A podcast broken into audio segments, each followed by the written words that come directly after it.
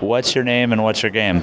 Uh, my name is Patrick Morgan. I run a studio called Galvanic Games, and our game is called Gurgamoth. Um, with that name selection, do you have a lot of problems with people pronouncing it?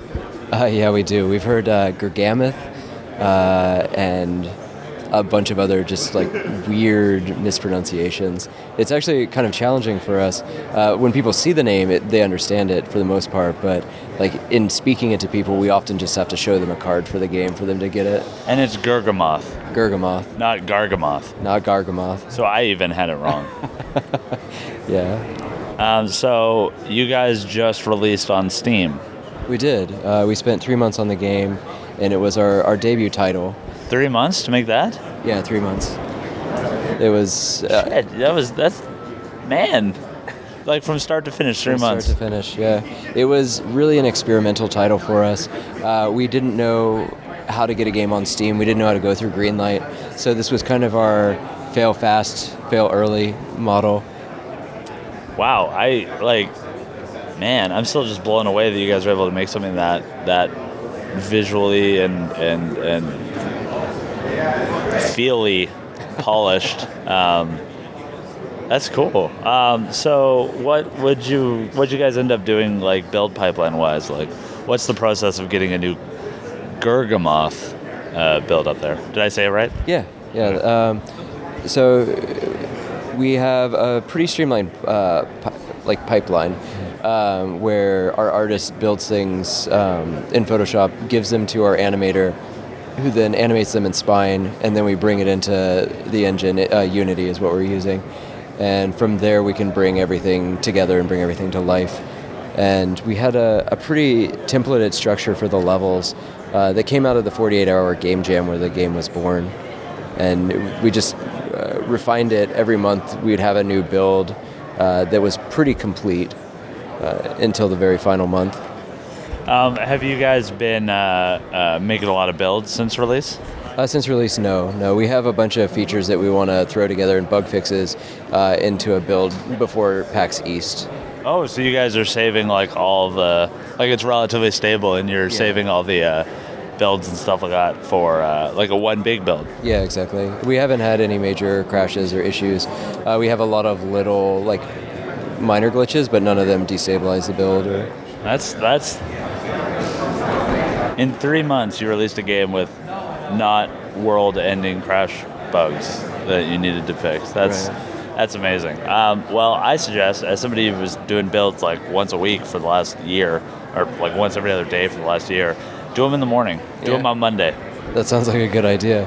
Well, our next major patch we'll push out on a Monday. Because the last thing anybody wants to be doing is being told the build's broken on a Saturday. Yeah. Even if you're going to be working on a Saturday, you don't want to be working on build support. Right. Um, so, how big's your team? Uh, it's four of us. Uh, I'm the one of the designers and devs. We have another really talented engineer, uh, a fantastic illustrator, and a really good animator as well.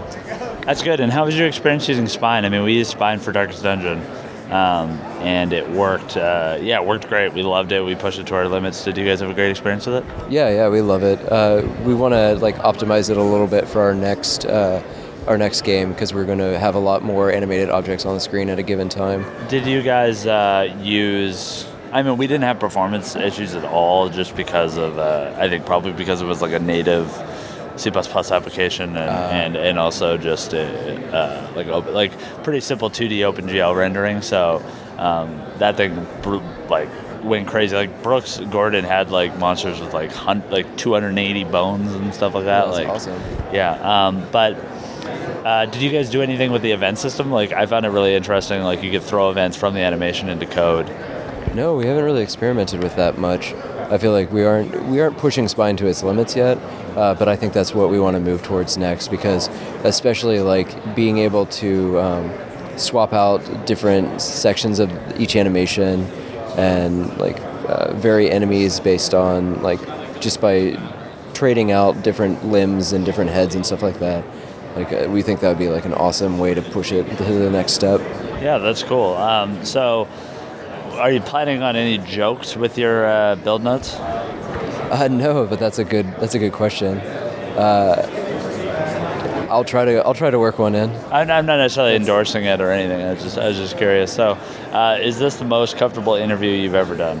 Uh, these beanbags are extremely cozy, Um, like, almost too cozy. Yeah, I know. Like the levels are a lot lower, which I'll fix, but they're a lot lower than the stand-up interviews. Um, What what uh, color are the beanbags?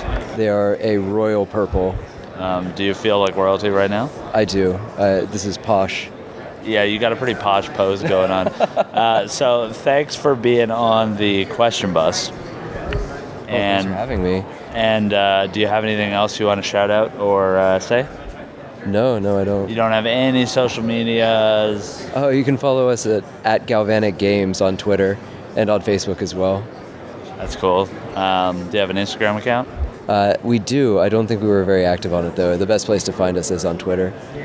Okay, that's good to good to know. I hope you have a good rest of the show. Um, and what are you doing next? Uh, we're working on a prototype that we think will take all the lessons we learned from the Rust Belt and Gurgamoth and kind of take them to the next step. That's uh, exciting, and I hope you have good luck. Thank you.